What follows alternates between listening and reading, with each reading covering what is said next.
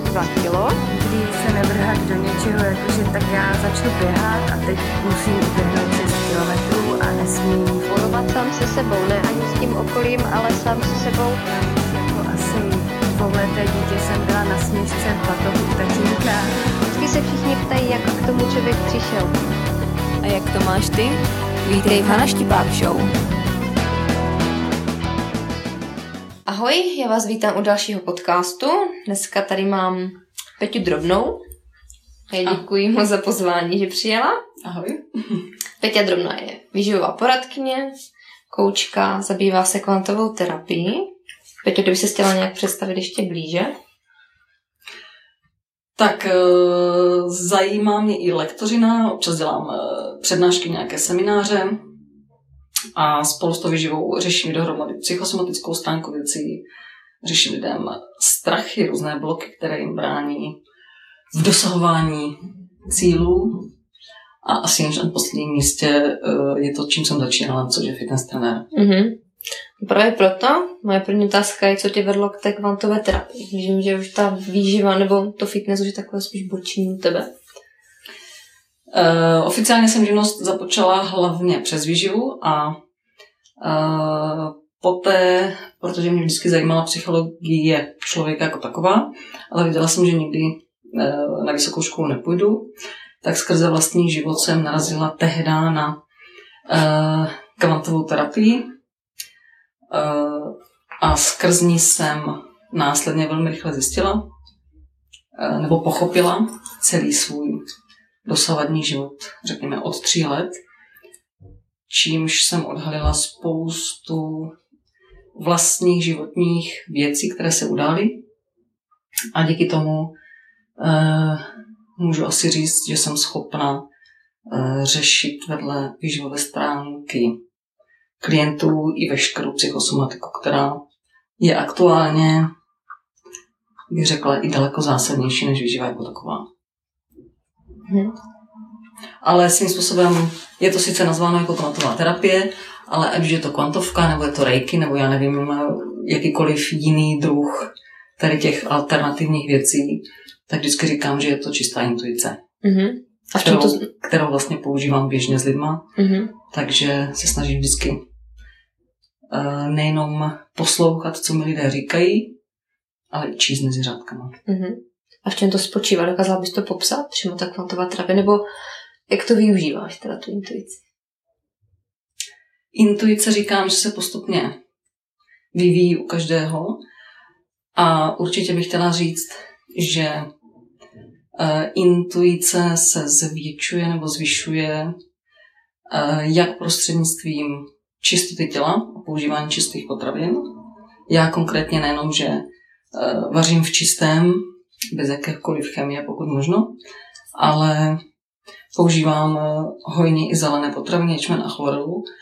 A málo kdo ví, slibovala jsem i článek vlastně o zelených potravinách v rámci psychosomatiky, který jsem ještě nenapsala, ale chystám napsat e-book eh, svůj vlastní a svého vlastního příběhu, kde mimo jiné jsem chtěla právě dát lidem informaci o tom, jak zelené potraviny jsou silně psychosomatické potraviny, nejenom výživové, jakoby fyziologicky, kdy ječmen, zelený ječmen je silná jangová energie, silná mužská energie, takže ženy, které jsou spíše takové ty submisivnější, skromnější, eh, rozdali by se pro všechny, tak jim určitě doporučuji sáhnout po ječmení, který jim dodá tu energii, aby, si, aby, aby jim to pomohlo uvědomit si, že je potřeba i trošičku jiné energie, než té jinové jenom, té ženské. Mhm.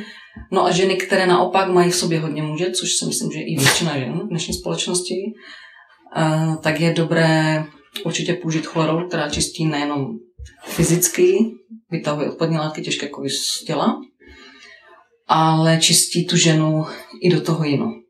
Což mám na sobě všechno osobně vyzkoušené, protože já jsem z toho, z té silnější mužské energie té své ženy asi 38 let trvající, jsem přešla do silnější ženské energie, takže jsem si ošahla oba dva protipóly a dneska si troufám říct, eh, že se pohybuju už v tom poměrně vyrovnaném, vyrovnané, v té vyrovnané harmonii, tak. Mhm. Mhm. Takže dokážu posoudit, a dokážu posoudit oba dva protipóly, pokud ke mně přijde klient jakýkoliv, tak se v tom pomaličku vyznat a podle toho mu doporučit nejenom výživu, ale i jiné věci, které s tím vždycky, vždycky souvisí. Mhm. A některé ženy dokonce, když přijdou, uh, převážně ženy, protože může si to řešit trošku svým způsobem, jim vlastním, uh, tak žena, když přijde s tím, že chce například zhubnout, zredukovat tuk, tak kolikrát nabídnu jiný způsob alternativní, kterým to můžeme ještě daleko víc podpořit nebo zrychlit. Mhm. My dvě moc dobře víme, že hubnutí daleko není jenom o stravování. A v čem si myslíš, že kde mají takový kdyby ten největší problém, že se jim třeba podaří zhubnout, ale zase se jim to za určitý čas třeba vrátí. Protože oni třeba dodržují nějaké rady, jak se stravovat, vyřadí nějaké potraviny, zhubnou, ale za nějakou dobu se jim ta váha vrátí zpět. V čem je podle tebe těchto lidí největší problém? Protože máme kolem sebe hodně, hlavně ženské s tím mají problémy. Že se dají na nějakou tu, třeba tu dietu, něco dodržují a za určitý čas je to zpátky. Začínají znovu. Tak určitě podle mě může být první uh, problém v tom, že ty výsledky měly poměrně rychle, protože vždycky říkám, že zhubnout není žádný problém, to umí každý, mm-hmm. ale udržet to právě v tom trvalém a dlouhodobém hledisku, což je hlavní náplň mé práce. Takže když chce někdo, naštěstí mě už o to nikdo nežádá, když by někdo přišel a řekl mi, že za měsíc chce zhubnout 8 kg, tak ho pošlu radši, tak ho pošlu radši někam jinam. A že tyhle věci mě v podstatě nezajímají, ani nedělám. Uh, ale vychází to z toho, když lidé rychle zhubnou, tak je tam samozřejmě většinou ten jeho efekt po té výživové stránce, že to potom stanou zpátky. A pokud uh, je to jakoby různorodé nebo v dalším časovém úseku, kdy ty, ti lidé naberou zpátky, tak tam samozřejmě můžou být ty opakující se vzorce Mm-hmm. chybného způsobu myšlení, který je zase dostane do toho původního horšího nebo nepříjemného stavu. Uh, protože já říkám, že tuk je psychosomatický ochrana před někým nebo před něčím a kolikrát si lidé ani nejsme vědomi nějakých věcí, které stále opakujeme dokola. Takže, takže to je kolikrát největší problém nebo největší důvod toho. Mm-hmm. Pokud, pokud pominu ten jeho efekt, ten výživový. Mm-hmm. mm-hmm. Uh, Peti, v jakém tématu, o jakém tématu by si mluvila, kdyby si byla vyzvána do nějakého veřejného pořadu, ale mělo by to být mimo oblast tvého profesního zájmu? Uh, teď úplně nevím, asi jsem úplně nepochopila. Uh, Kdyby si měla veřejně někde vystoupit, No, třeba v televizi nebo nebo tomu, tady ve na náměstí a mluvit uh, o nějakém tématu. Může to být i v oblasti tvého zájmu. Co bys si vybrala, co bys těm lidem chtěla kdyby předat? tak eh, já ráda předávám to, co mám sama, osáhné a prožité. Uh, jelikož dneska jsem už postavení opravdu svobodné, nezávislé ženy, uh, tak bych chtěla všechny inspirovat tomu, aby se zamysleli nad tím, jestli opravdu žijou tak, jak chtějí. Uh, kdo je spokojený, tak je spokojený, ale myslím si, že určitě většina lidí, většina lidí spokojených nejsou a určitě bych chtěla spoustu věcí změnit. Ale je tady ta věc, kterou musí překonat každý z nás, pokud chce žít spokojeně nebo šťastnějíc. To znamená, že musí něco změnit každopádně v tom životě. Takže když se mi nelíbí cokoliv, přestat nadávat, přestat si stěžovat, ale začít konkrétní kroky konat k tomu, abych něco začala měnit, což ale často bolí, nebo vždycky to začne bolet. Spíš teda emočně. A určitě je v tom ještě nemalá věc, nebo hraje v tom nemalou věc uh, ta záležitost, že mnoho lidí se zbytečně ohlížejí na ostatní Mm-hmm. a jejich rozhodnutí, jestli něco udělají nebo neudělají, jestli něco změní nebo nezmění, eh, jejich rozhodnutí často závisí v poslední řadě na tom, aby, eh, aby neudělali zle někomu jinému, což je vlastně největší chyba. Není v tom žádná sobeckost, eh, je v tom čistě to, že každý sám jsme zodpovědný za svůj vlastní život, který žijeme a záleží jenom na nás, jestli se necháme ovlivňovat většíma, vnějšíma faktorama nebo vnějšíma lidma. Já tvrdím, že nikdo nemá právo ovlivňovat život někoho jiného a když se rozhodnu k jakémukoliv kroku, tak nikdo nemá právo mě v tom bránit. A když ten krok bude jakýkoliv. Mm-hmm. protože pouze vlastní prožitky jsou prostředkem eh, k dosažení vlastního štěstí. A když je ten prožitek pozitivní nebo negativní, vždycky je to podle mě vítaná věc. Mm-hmm. A z oblasti toho stravování, když teda člověk, jdeme tomu, když nějaká klientka chce zhubnout, a dá se to někdy řešit vyloženě fakt jenom na té jedné bázi, jenom z toho stravování, protože někdy lidi eh, kdyby nechtějí zasahovat do těch dalších věcí. Jasné. Uh, určitě jde všechno vylepšovat, to každopádně. A moje praxe plyne z toho, že minimálně vždycky říkám, 95% lidí je podvýživených. To znamená, že vzhledem k tomu výdej, které to tělo vydává, ať už to, že ráno vstanu, obleču se do práce nebo do školy, uh, pracuju mentálně nebo manuálně, to je úplně jedno, mm-hmm. tak ten výdej, který to tělo vydá, minimálně z 90% neodpovídá příjmu, to znamená, že když chci od, tělu, od těla nějaký výkon a nedám mu to potřebné palivo, tak těžko můžu chtít jakýkoliv výsledek pozitivní. Mm-hmm. A to je opravdu většina lidí. A nedej bože ještě, když do toho cvičí. Mm-hmm. Takže často, často, když dělám lidem analýzu a zanalizuji jejich stávající režim, uh, tak fakt v 90% zjistím, v 95% zjistím, když ještě cvičí, že ten eh, trénink je vlastně kontraproduktivní, tudíž doporučím, než tu stravu navýšíme, doporučím týden 14 dní, pokud možno nedělat skoro nic fyzicky namáhavého, aby ta stabilizační doba eh, byla co nejkratší, než se to tělo nasytí, dosytí, než ty živiny pojme a vlastně paradoxně, a když potom lidem měřím ještě na imburičku, tak paradoxně po těch 14 dnech ukážu, když nic dělali, Eh, že svalová hmota se navýšila, díky tomu, že to tělo vlastně nedělalo nic, díky tomu, mm-hmm. že mhm. jenom nasávalo ty živiny, které dlouhou dobu nemělo. Mm-hmm. Takže ten člověk během toho nic nedělání, třeba 14 denního, eh, mu naopak svaly narostou a tuk kolikrát spadne dolů. Mm-hmm. Takže by se dalo říct, že kdyby to cvičení je v tomto případě kontraproduktivní. Člověk si myslí, že čím víc, Fyziologicky určitě. Čím víc si naloží, No. Takže by měl jakože teoreticky víc hubnout, nebo měl by na tom být dobře, ale na to tělo to působí jako stresor. Většina lidí, když se zhubnou, tak začnou cvičit, ale většina z nich vlastně udělala obrovskou, mm-hmm. hned zásadní první chybu. Proto vždycky říkám, ať už člověk chce jakoukoliv změnu, tak já používám Imbody 230 k tomu, abych jim analyzovala, ukázala, vysvětlila, jak to jejich tělo na tom je. A teprve potom na základě toho, že oni pochopí, jak to tělo funguje, co potřebuje, co nepotřebuje, tak na základě toho Eh, třeba s tím půlměsíčním až měsíčním intervalem zpětně zjistíme na dalším měření, eh, když jsme prodělali různé i mírné jenom změny, že to tělo tam ty změny určitě zaznamenalo a že ty výsledky jsou. Mm-hmm. Ale kolikrát na pořádné výsledky si musíme počkat i dva, tři, čtyři měsíce, eh, protože to tělo teprve má nějaký nový proces, nový režim, které, který započne pomalinku pozvolná a to tělo se adaptuje logicky. Takže kolikrát třeba první dva měsíce máme spíše horší výsledek, a nebojím se to tady říct, spíše horší výsledek, protože často říkám, že aby bylo líp, musí být hůř. Mm-hmm. Takže viscerální tuky, které jsou útrobní tuky v člověku, které se tvoří právě i na základě nízkého příjmu energie, takže nízké stravy, a, tak tyhle viscerální tuky naopak se navýší, protože to tělo vlastně celou dobu strádalo a to tělo hnedka ne, nepozná, že už má dostatek a že bude mít dostatek i dál, takže se ještě chvilečku zásobí v těch viscerálních tucích a teprve po určité době, po x týdnech, tam ty výsledky pomalinku začnou být. Takže uh, pokud člověk překoná tohle nepříjemné, trošku psychicky náročnější období, což určitě ale stojí za to, a já sama to mám osahané ne v rámci těla vlastního života, uh, tak potom říkám, že ty výsledky teprve stojí mm-hmm. za to.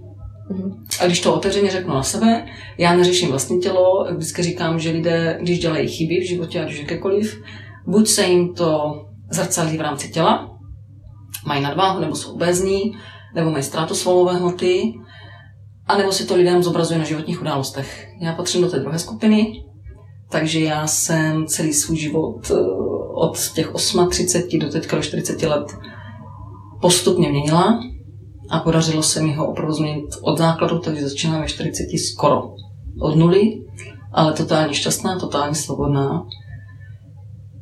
A všem, všem ještě jednou doporučím, že to vše stojí za to. Mm-hmm.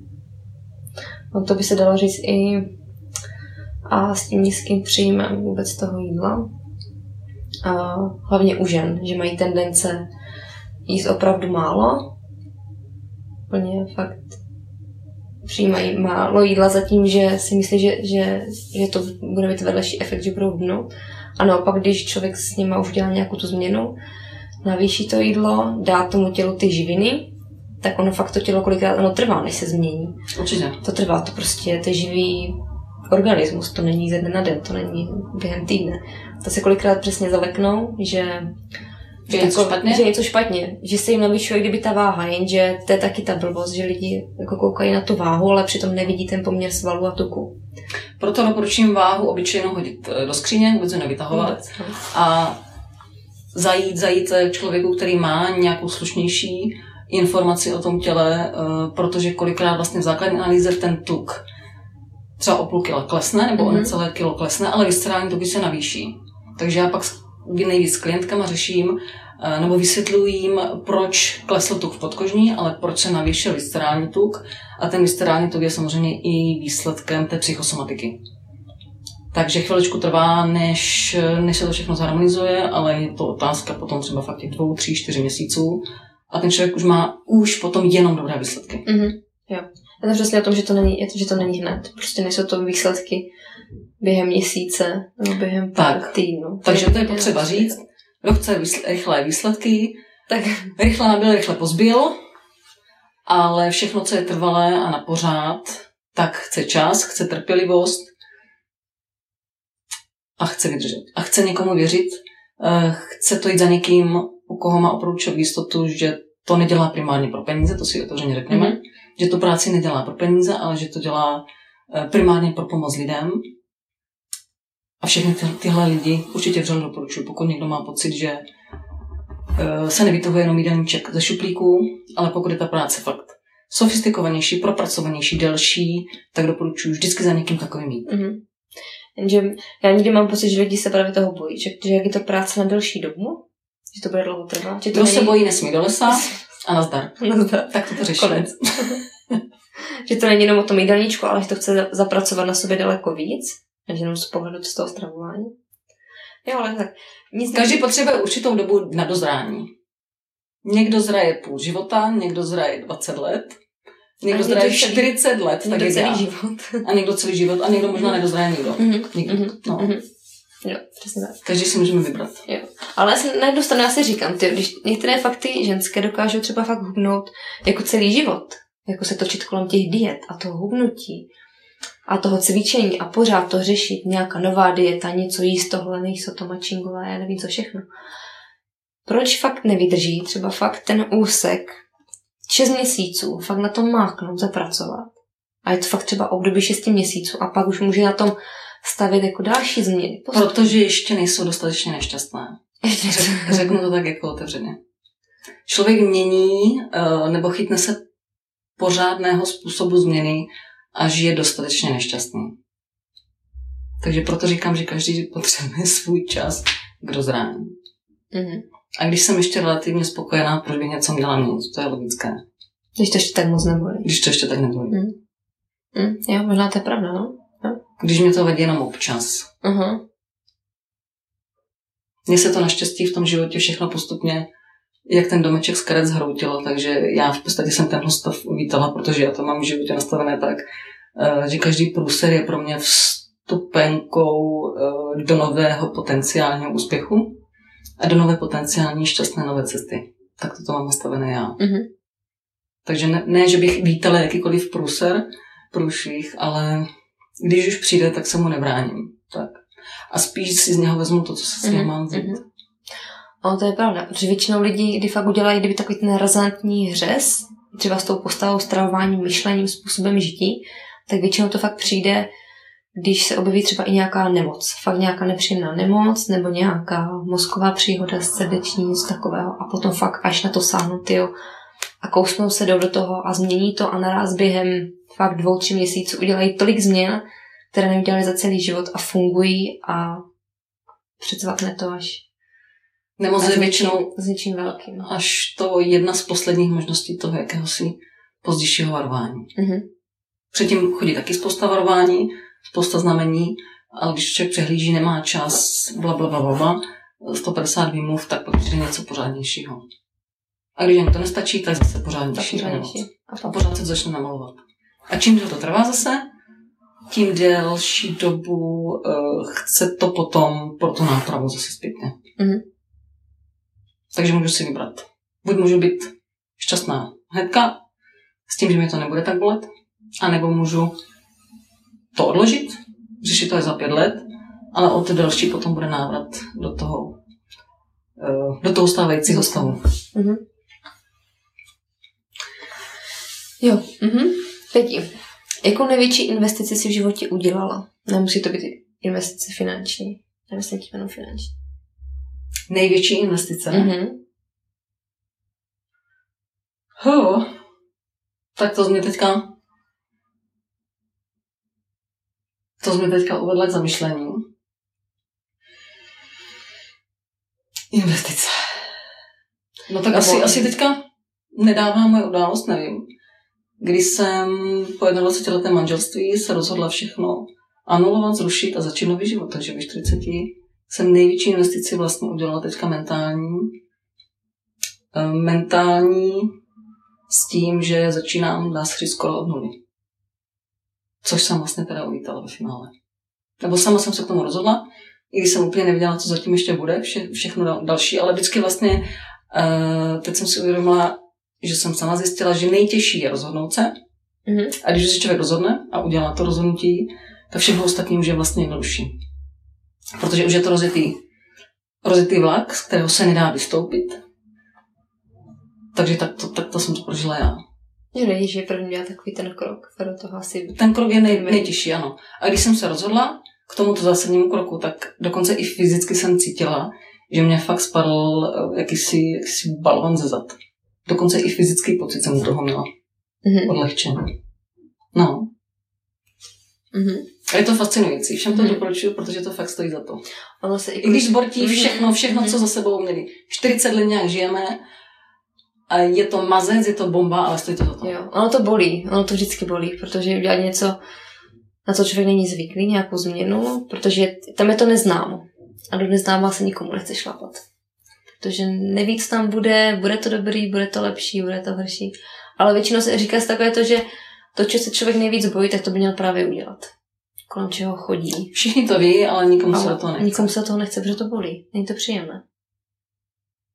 Aby bylo líp, musí být hůř. Musím být A ještě jistota je v nejistotě. To taky často říkám. Mhm. Jistota je v nejistotě. Jistě, nic nejistota. Ale zase jsou konkrétní prostředky, nebo já sama jsem používala konkrétní věci k tomu, abych... Taky jsem řešila spoustu věcí nepříjemných, bolavých, ale vždycky, když chceme, tak vždycky najdeme konkrétní prostředek, nebo konkrétní techniku, nebo způsob, nebo informaci, jak jeden problém za druhým vyřešit postupně. Vždycky. A kdo ho nenajde sám, tak já vždycky těm lidem pomůžu. Pomůžu k tomu, aby použili to, co jim je dle jejich naturalu příjemné a přirozené. Mhm. Peti, jakou nejhorší radu kolem sebe nejčastěji slyšíš? Nejhorší radu. Mhm. Já okolní, já okolní lidi moc neposlouchám a spíš si vždycky jdu po svém, ale nejhorší rada. Já nevím. Tak asi, jak se za to táče vždycky říkal, chceš být štíhlý nežer, Mhm. tak to asi pořád je všeobecně rozšířené. Teď s proměnutím byla jsem lidová. A po páté hodině. Tak Ale zase je to individuální. Já vždycky říkám, eh, včera mi dokonce psal uh, nějaký kluk na Facebook, uh, že tam, že s nějakýma těma mý- mýma věcmi, mýma příspěvkama nemůže souhlasit. Konkrétně jsem psal třeba včera o tom, že ta strava by fakt třeba měla být pětkrát a šestkrát za den. Mhm. Eh, Tím jsem nemyslela, že to celoplošně pro všechny. Já když mám víkend, byla jsem teďka o víkendu s dětma eh, na výletě, eh, tak moje strava byla snídaně, oběd a večeře, protože jsme mezi tím moc toho jídla nestihli nes- sníst. Ale byl to úplně jiný režim, než samozřejmě běžný pracovní den. Běžný pracovní den, abych mohla fungovat na 100%, tak jak potřebuju, tak moje strava je pět a šestkrát, když trénuju, když se zacvičím, tak třeba i Mhm. šestkrát denně, ale jsou to takové menší, menší jídla. Není to klasické jídlo, když to, když jsem o víkendu nebo se stává později, uh, a je ten režim úplně převrácený, uh, tak klidně vydržím s jídlem třikrát denně. Takže není to tak, že by to furt mělo být stejné, ale je to, a to se právě snažím lidem předávat v té práci, v rámci nutričních plánů nebo v rámci konzultací, uh, umět přizpůsobit ten celý ten režim výživový a jiný pohybový uh, tomu danému dni. Mhm, přesně tak. Jo, nebrá to tak, jak to je, Nebrá to striktně. nebrá to striktně všechno. Jo, a to, co funguje jednomu člověku, nemusí na 100% fungovat ani tomu druhému. Určitě, ale každý by se měl říct podle toho, až zjistí teda, co to tělo potřebuje, uh, tak intuitivně podle toho začít Mhm, no. mhm. Takže proto říkám, nikomu žádný jídelníček nepomůže a odevzdávat napsaný jídelníček je prostě Blbost. hloupost, opravdu. Ale taky nemám ráda. Ale zase ti lidé musí, musí na něčem to naučit. Takže jo, z začátku, jo, jo. Jako je to aby pomocné. pochopili Mhm. systém a pak už si to každý dělá Mhm. hezky podle toho, Mhm. co má doma, na co má chuť, aby uměl vyměňovat ty jednotlivé potraviny mezi sebou. tak, aby člověk ne podle jídelníčku. Pořád do kolečka, do kolečka, jo. A hlavně ještě teď mě napadá uh, nejdůležitější věc, lidé vůbec neví, z čeho to tělo vezme primární přirozenou energii. Mhm. Všichni považují za nejdůležitější bělkoviny, ale to je ten vlastně ten obrovský mýtus, a s proměnutím hovadina, protože pro tělo jsou nejdůležitější sacharidy, kterých se většina lidí bojí. A až má tělo dostatečné množství příjmu sacharidů, teprve z toho má tu, ten přirozený, eh, tu přirozenou energii pro tělo, pro svaly, protože svaly jsou živeny sacharidama, ne bílkovinama. Mhm. A teprve potom nastupuje důležitost bílkovin teprve sekundárně. Jo, ono je těch mýtů kolem moc, moc hromada. Lidi neumí z toho vybrat, ale je to těžké, je to těžké, protože to hlavně každou chvilku vy- vyjde něco nového, podle čeho by se lidi měli řídit. Sami doktoři mi kolikrát přijde, že neví, Doktoři, většina lidí, Že neví. doktorů neví. jako co Neví, lidem neví, přesně ne. doporučit. Nejčastěji to řeší práškama, všechno prášky, což podle mě jako není absolutně řešení, to jenom zastírá Tak to už důsledky, myslím, že většina lidí zakrývá. taky ví. Sleduju, sleduju. Ale obézní doktor těžko bude radit že? No to je ne, to snad. těžko. To, to je asi těžko.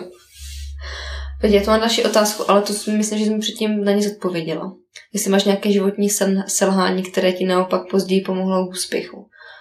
No pochopitelně, bylo jich spousta. I primárně, když to mám vzít od mých dětí.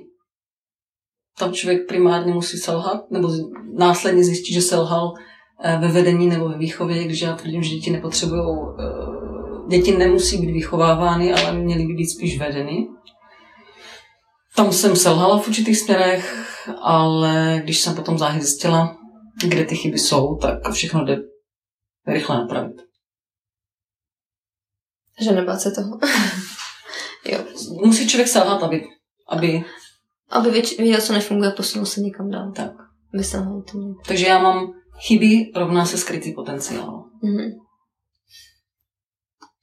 A Peti, změnil se tvůj názor na něco v posledních letech?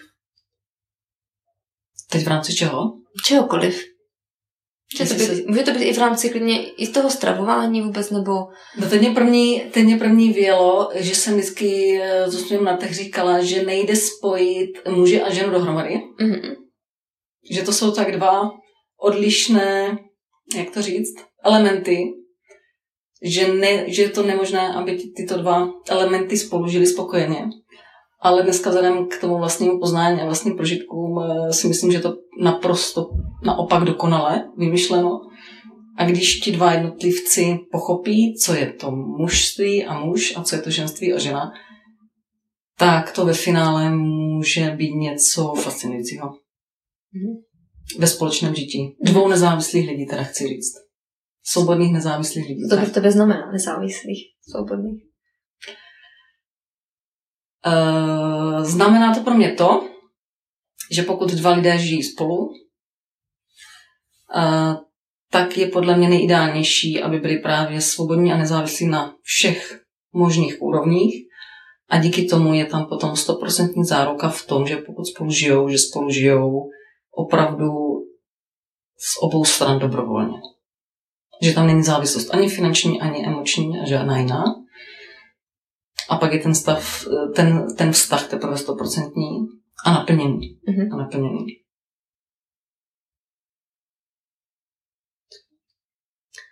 A od toho, a teď bych chtěla říct, a od Aha. toho uh, jsem si stoprocentně jistá, že od kvality vztahu primárně sám k sobě a od kvality vztahu s jinými, nejenom s partnerem, se potom odvíjí totálně, totálně úplně všechno.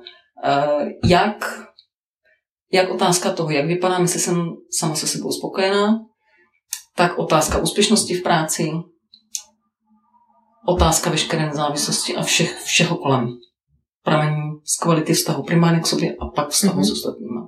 Takže mám všechno tohle pořešené sama se sebou a s lidma kolem, eh, tak všechno ostatní se k tomu eh, kontinuálně přirozeně přidá a člověk začne být úspěšný i na všech ostatních úrovních.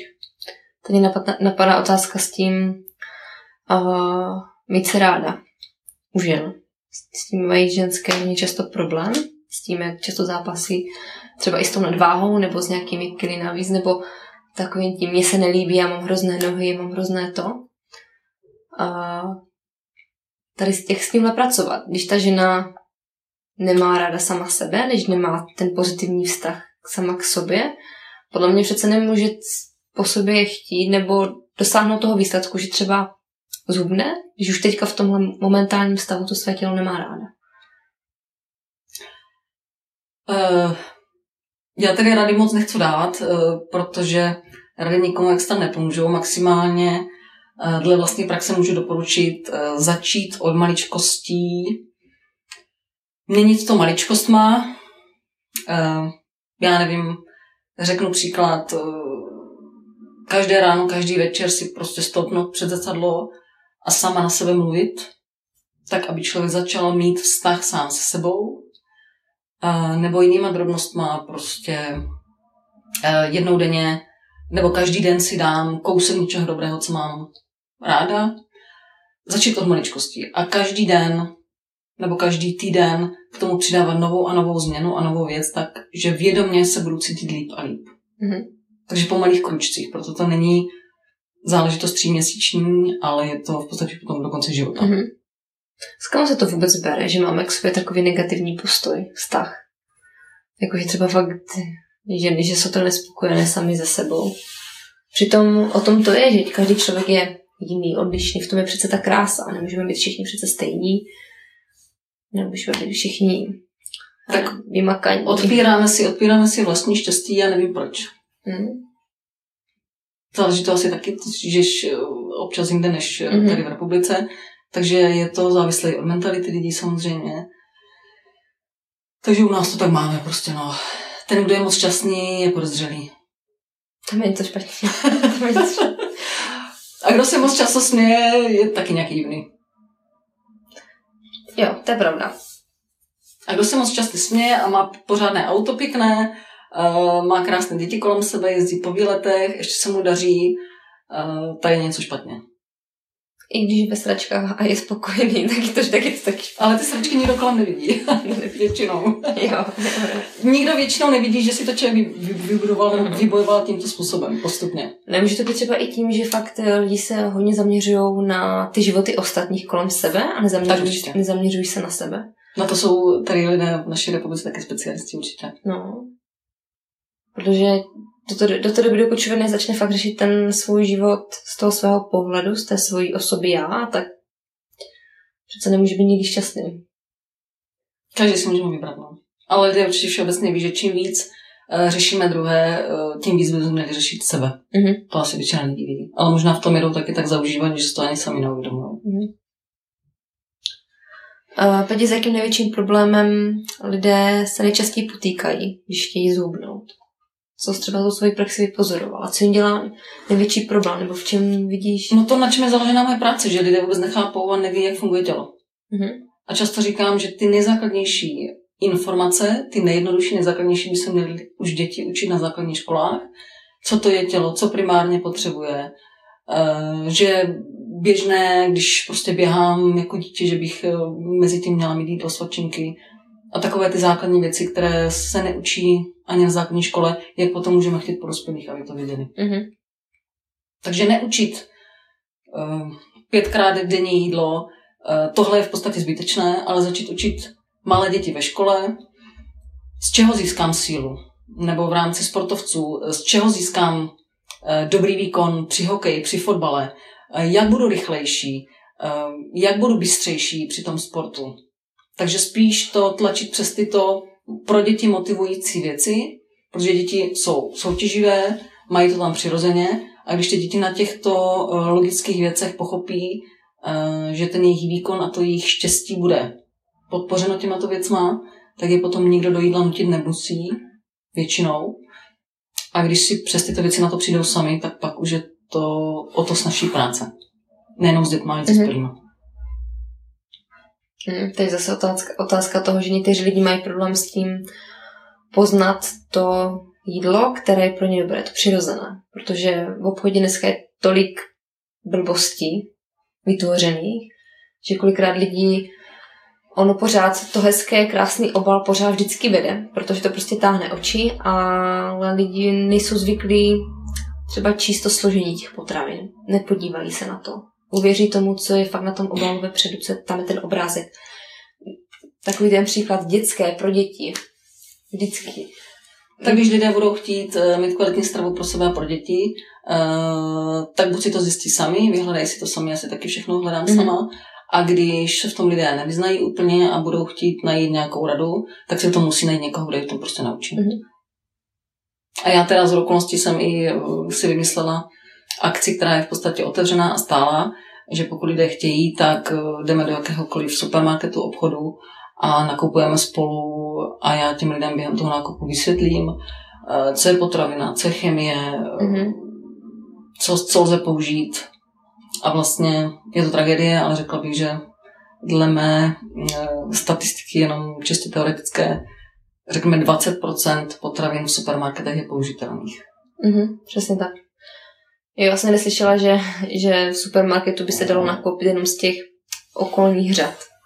Z těch okolních regálů, že většinou ty, co jsou uprostřed, že to jsou takové ty, ty, nepřirozené. Aha, tak to jsem úplně nestudovala, tak to ale... No já taky ne, a to jsem jako někdo tak jako říkala, ale je to pravda, že člověk, uh, co se stravuje zdravě nebo přirozeně jako normální jídlo, tak většinou půlku, víc jak větší polovinu okolí prostě přeskočí. Protože tam jako Určitě, není, já mám není, nakoupené velmi není z čeho vybírat. Jasné.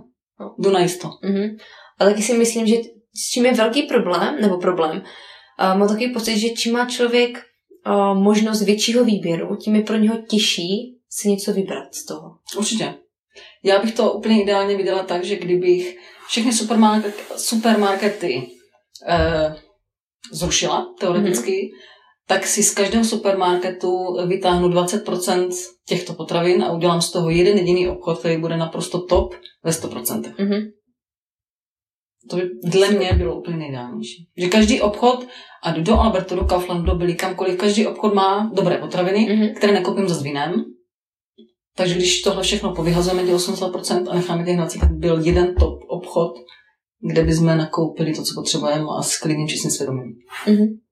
Se- No. Ale je to v podstatě jakože jednoduché, ono to na tom není nic složitého, jako stravovat se zdravě.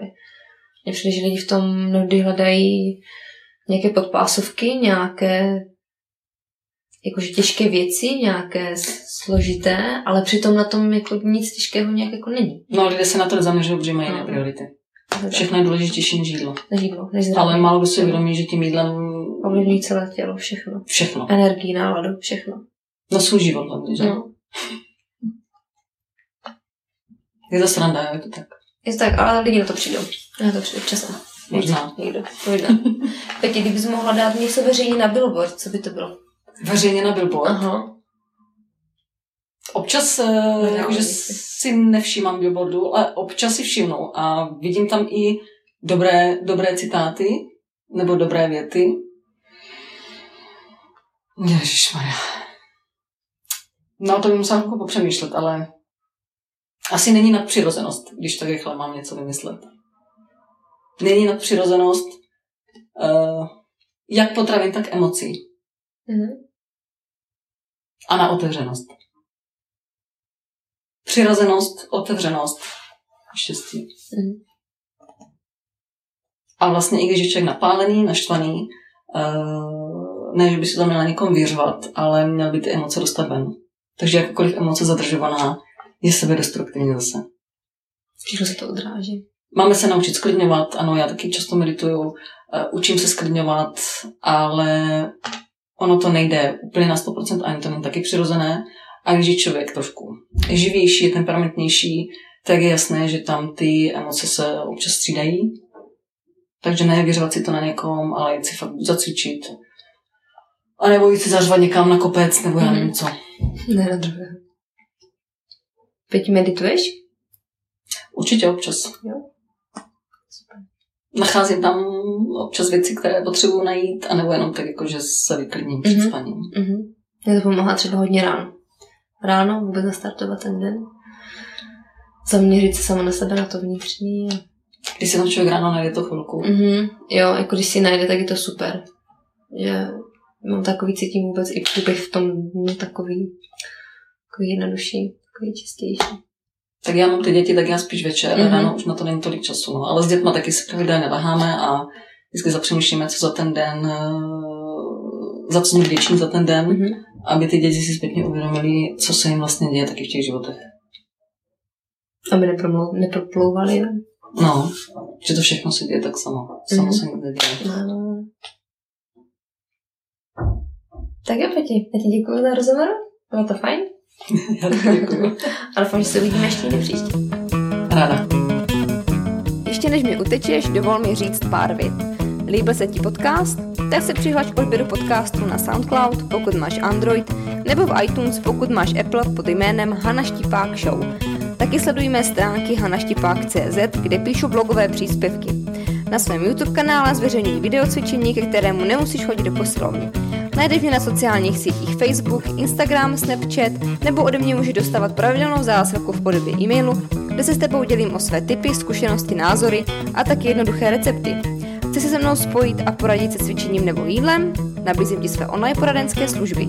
Napiš mi e-mail nebo zprávu na Facebooku a můžeme spolu začít spolupracovat. A co osobně? Můžeš mě najít ve španělském Ataro, kde mě můžeš vytáhnout na kávu. Těším se na tebe příště, podcastu Zdar.